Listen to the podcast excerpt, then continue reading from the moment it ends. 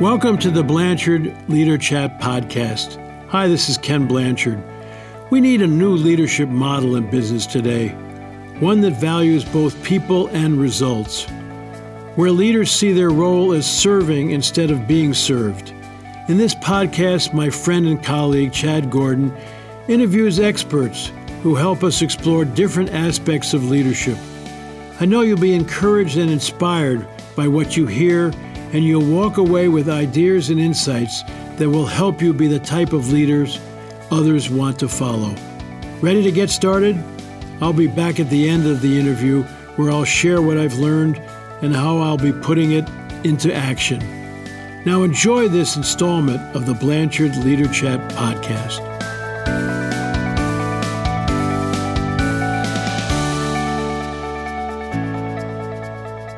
Today, we are talking with Susan Fowler, author of Master Your Motivation Three Scientific Truths for Achieving Your Goals. Susan, welcome to the Blanchard Leader Chat podcast. And thank you so much, Chad. It's good to talk to you again. I love it. This is not the first time that we've talked about motivation. Motivation is where really, if you've, you've created your niche, it's where you, you really your life work is. Ask you again, what really drove you to dig into motivation? What makes people tick? Well, I teach what I most need to learn. So, almost 40 years ago, I stopped eating meat cold turkey, and I was the kind of girl that had a a pot of pork fat on her stove because everything tasted better when you cooked it with pork fat. I, I love meat, and I saw a documentary about the way we treat the animals we eat. And overnight, I became a vegetarian and have been one for almost 40 years now. And that intrigued me. I thought, wow, that was so easy. And people would say to me, You're so disciplined. Oh my gosh, you've got so much willpower. And I would say, no, um, I, it didn't take any willpower whatsoever. And that intrigued me. And I thought, why is that? There's other things I'm trying to do in my life that don't come as easily. Bad habits I wanted to stop, good habits I wanted to start, goals I wanted to achieve. So that really started a lifelong quest to understand the nature of human motivation. And then about 25 years ago, I found the most compelling, um, valid, empirical, scientific work and latched onto it and became very involved in the academic and research community. And today, uh, they really consider my two books to be a, um, probably the best distillation of all of that science that's in the market today. So I'm, I'm privileged to be representing thousands of research scientists who I think truly have um, epic breakthrough on motivation. So what we're going to do in this podcast is we're going to give we're going to kind of mechanize some of the ideas, right? We're going to give some people some some ways, some actionable things that they can do. Um, obviously, want people to go pick up your book as well, but we want to give them some actionable ideas. But we also want to share some of the research as well. So when you think about like the truth about motivation and, and you break it down into the three scientific truths, what what is really the heart of the matter here in terms of what have you learned?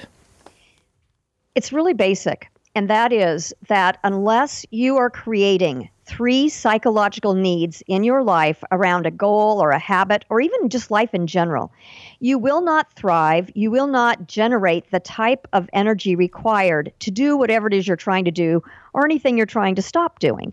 And so, those three scientific truths are choice, connection, and competence.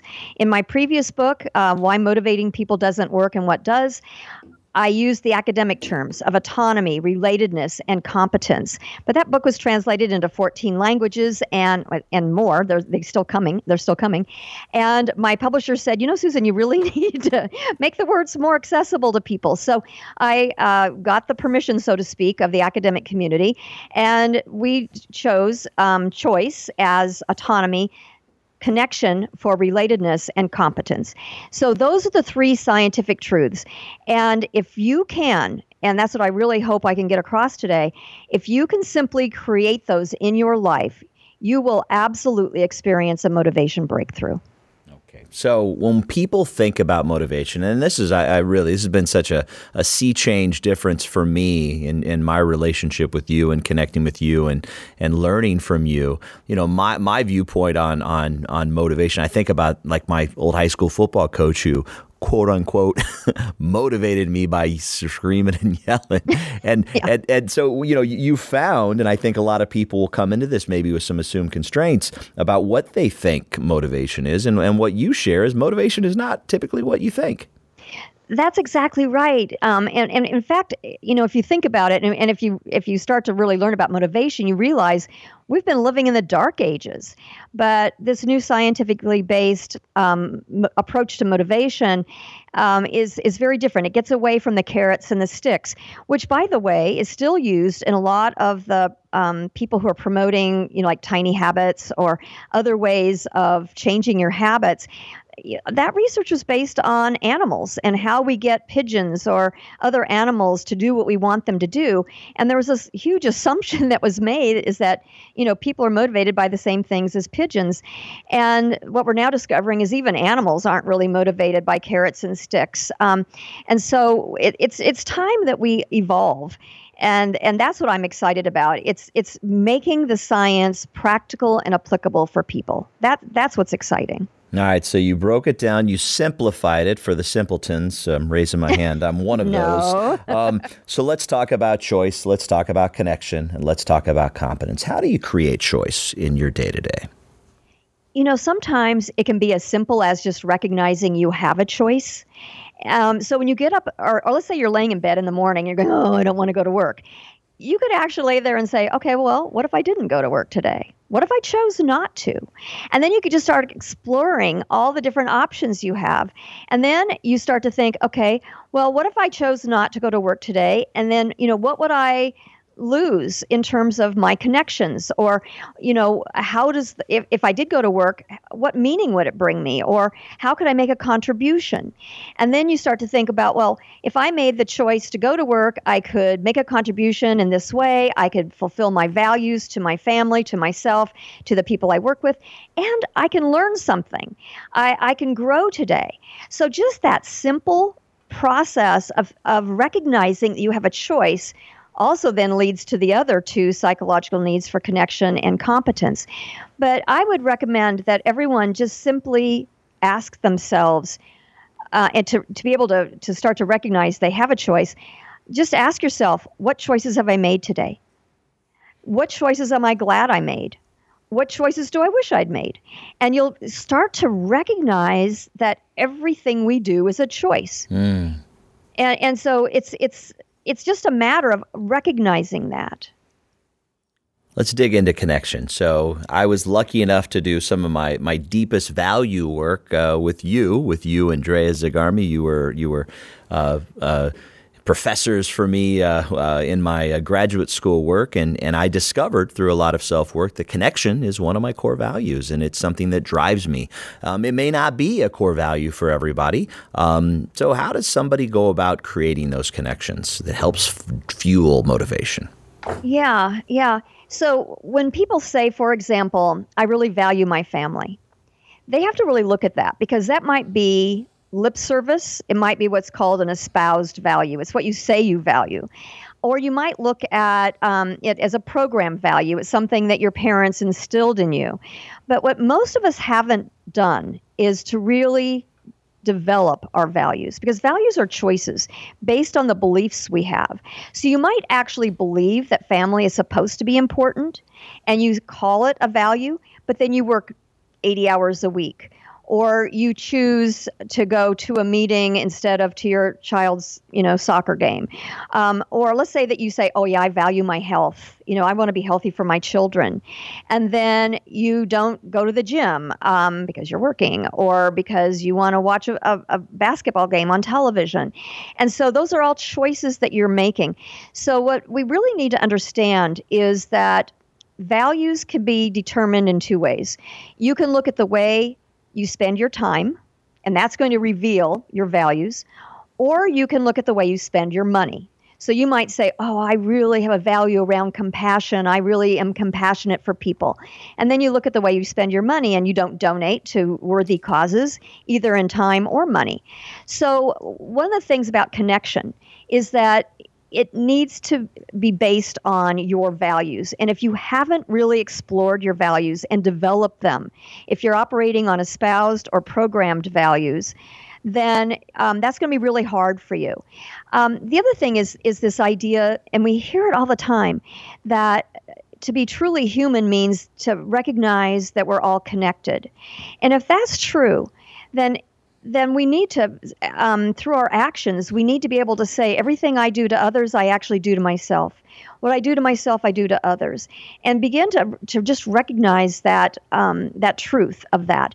So connection means being connected. Let's say you have a goal, connecting that goal or aligning that goal to your values that are developed, or um, connecting that goal to a higher sense of purpose that is a noble purpose that contributes to the greater good or through just pure enjoyment something that that brings you peace and joy.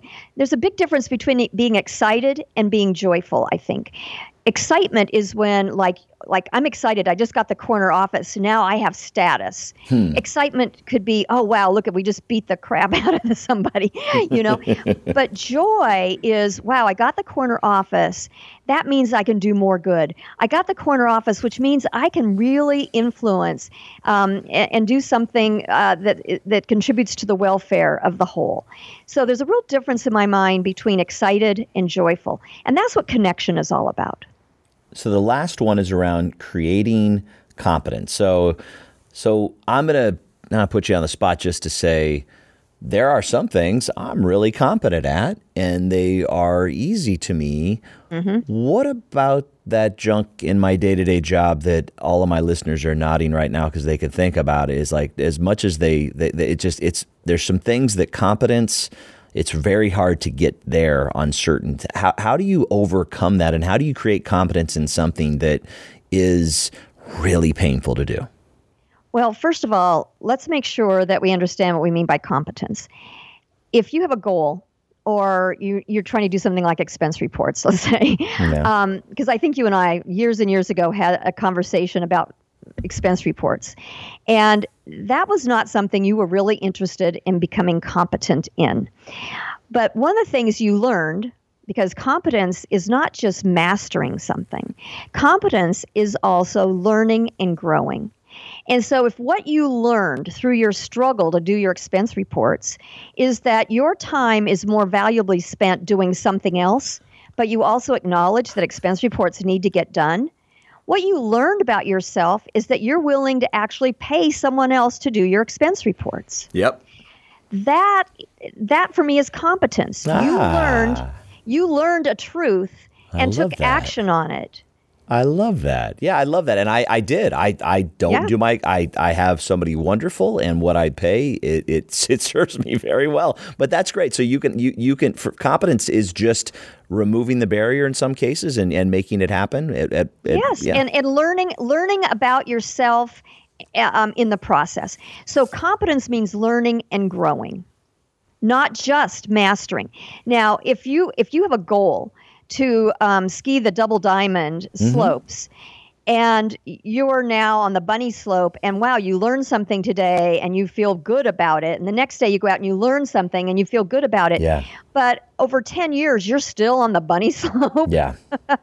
Um, and you're no longer and now you're frustrated because you're not learning anything more but you're not ex- excelling then you really have to question okay why am i doing this because if it's not just for the enjoyment of it then you need to rethink your goal Love that. All right. Well, let's dig into the you know, again the, the the the greatest ahas I think of, of, your research and, and, and your books and your, your training programs. Um, and it, it's something that, that really made me take a step back and like like really dig into it more. You share that motivation is a skill. And what I like about that is that means we can all learn ways that we can impact others we can create environments that impact ourselves. So when you think about motivation as a skill, which is a learnable thing, you know, what was your biggest aha moments about that? What was your learnings? Yeah, that the skill is ba- really based around having motivation conversations.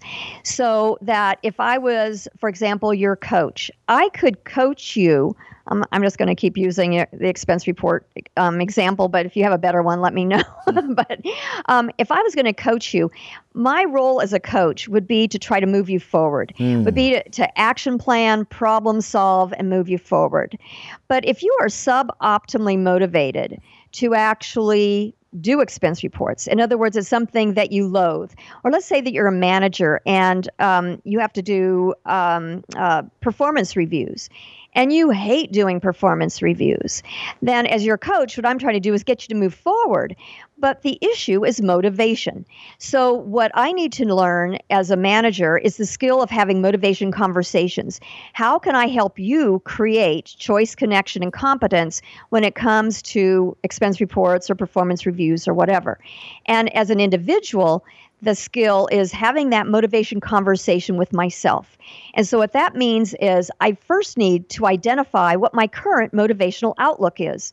I need to understand that there's six ways I could be motivated. There's six different types of motivation. And if I understand the nature of my motivation, then that is the first action that I need to take in the skill of motivation. Then the second action is to have that motivation conversation so that I can shift my motivation from suboptimal to optimal, from the th- from one of the three suboptimal types of motivation to one of the three optimal types of motivation. And then the third action is to be able to reflect on it. Um, you know, I have an example I can share. It's it's yeah, um, yeah. But first of all, do you have, have any questions about those three actions? No, I think share the example because that's I, when people start thinking about how they can use this in their their day to day. I love hearing the stories. The stories drive really my learning. Well, you know, I, I tried to think of something to explain um, how this operates in my daily life because I, as I say, I want to teach what I most need to learn. And um, one day I got to the airport and I was just, I'm always in a hurry because I, you know, I just am. Even if I'm on time or ahead of time, I'm just in a hurry. That's just the way I do things, right? So I, I hate standing in line and it, it feels like a waste of time. So the one thing that I've always disliked immensely is going through security at an airport. Um, I travel, I, I mean, this, I travel constantly. I've, I've traveled more in the last couple of years than in my whole life. And it's, it's like a lot of security and so I'm there in security. I'm all tense. I'm literally like my hands are in fists, and I'm looking at all the lines, and I'm thinking, okay, where's the shortest line? Which TSA agent looks like they're moving stuff through the fastest? And and what line doesn't have a lot of men in it? And what line doesn't have a big family in it? And, and the reason I say men is because you're so fastidious going through these lines. You you know, women just throw their stuff in a in a bin. The men fold their jackets, take everything out of their pockets, you know. So I like to get in a short line with a lot of women. Um, and and so I'm looking for this line and I, I, and I caught myself and and you know, this is like a mindful moment. And I just caught myself and I said, wow, what am I doing? I teach this stuff. And I asked myself, wow, Susan, what's your motivational outlook right now? And I realized I was totally imposed. I did mm. not want to go through security, but I had to. And that's mm. a real indicator that you have the imposed motivational outlook when you feel like you have to do something. Mm. And so um, I, I thought, started thinking, well, I, I don't have to go through security. I could cancel my trip. I could, you know, and so I went through all my choices and I said, okay, okay, I'm choosing to go through security because I'm choosing to go somewhere that I want to be. Okay, I got that. But is there any connection? And I thought, no, there's absolutely no meaning for me going through security. And then I thought, and um, I do have competence, actually. I have competence, but I just can't figure out the connection. So I thought one of the strategies to shift, one of the motivational conversation strategies, is to say, is there any way that this going through security aligns with my values? So I thought, okay, what are my values? And I went through my list of values and I thought, learning. Learning is probably one of my greatest values. What could I learn going through security? And I realized I could learn patience. I thought, wow, I, I need patience. How how could I how could I go through the line with patience? And I thought that means getting in a really bad line. So I looked for the worst line and I found a line that had a family in it. And it wasn't just any family, it was a mother, a father with two children, a toddler, and a newborn. I did not know you could go through security with that much stuff. So I get behind him, and, and the father says, Oh, would you like to go ahead of us? This might take a while. And oh, I wanted to say yes, but I said, No, no. And then to myself, I'm saying, I'm just being patient. And and so they're they're getting all their stuff on, on the on the um, you, in the bins and all that, and it's painful. And so finally, I couldn't help myself. And I said, Excuse me. I said, Would it help if I held your baby?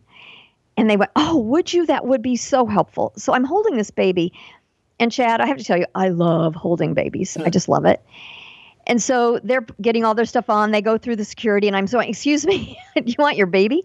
And they, they had totally forgotten their baby. Um, and they, oh, oh, oh, yeah, okay. And they grab their baby. They go through, and on the other side, I hold the baby. They pack up, and we go to our gate. And I'm I'm reflecting, which is that third action, and I'm thinking, "Wow, I just got to hold a baby." I love holding babies. I am inherently motivated by holding babies. So I thought, wow. So my imposed motivation had given way to what's called inherent motivation because I love holding babies. And then I see the father walking towards me. And I looked at him. I thought, oh dear, what's wrong? And he said, Oh, I'm so glad I found you. He said, We are so embarrassed. This is the first time my wife and I have ever traveled with two kids. We had no idea how hard this would be. And you helped us get through security. We don't think we could have gotten through without you. And we didn't even thank you. Hmm. And I said, Oh, no, I got to hold your baby. He said, No, we should have thanked you. And we just want you to know you did a good thing today. And we wanted you to know that. Nah. You know, Chad, I get goosebumps telling that story because when I was on the plane, then continuing to reflect, I realized that my life purpose is to be a catalyst for good. And by aligning with my values to go through security, I had actually also then gotten to um, to experience the integrated motivational outlook, where I was living my life purpose. And now, even though I have global entry and I have clear and I have all of the ways to get through security quickly, I am always on the lookout for how I can be a catalyst for good. And it has totally changed the experience, the motivational, but also just the quality of my energy going through security. And thus, it's just one of those little moments in your life that's improved. I love that. It's it's really about shifting your mindset and and and as you just shared a great example of really leaning in um, to maybe something that you would see as a weakness that may have been stopping you, um, and finding opportunities to to have that that uh, that incredible moment. So as, as we just have time for just a, a, couple more questions, Susan, when you when you think about all the people that are listening to the podcast today, you know, what's the one thing that you want them to take away from your research and from our conversation today? That they can come out of the dark ages that you don't have to be manipulated or controlled by animal studies or carrots and sticks that you can literally control the quality of your life by controlling the quality of your motivation by creating choice, connection, and competence. Talking with Susan Fowler, author of Master Your Motivation. Susan, if people want to dig a little bit deeper into you, your world, your research, where would you send them? You know, if they go to my website, www.susanfowler.com, you're going to find videos and webcasts and um, podcasts like this one and um, all kinds of uh, articles and um, access to the books. But of course, the books are also available on Amazon. Love it. Susan Fowler, thank you so much for being a part of the Leader Chat podcast today. I'm, I'm so privileged. Thank you, Chad. And thank you for joining us for today's podcast. If you enjoyed this interview and like to learn more and also help us grow the audience, please subscribe to the Leader Chat podcast on iTunes, Stitcher, or Google Play or wherever you're listening. And please share this with your friends. The best way you can help us grow, though, is feedback. As Ken Blanchard says, feedback is the breakfast of champions. So please write us a review if you haven't already. And by the way, this podcast is sponsored by the Ken Blanchard Companies. If you'd like to learn more, there's even a lot of free resources to better yourself and your organization. Go to kenblanchard.com. You'll find all kinds of free tools and materials to help you and others grow. Thanks again to our guests for joining us today. For now, I have the pleasure of turning it over to Ken Blanchard for his thoughts on what we discussed. Here it is, your final minute with Ken Blanchard.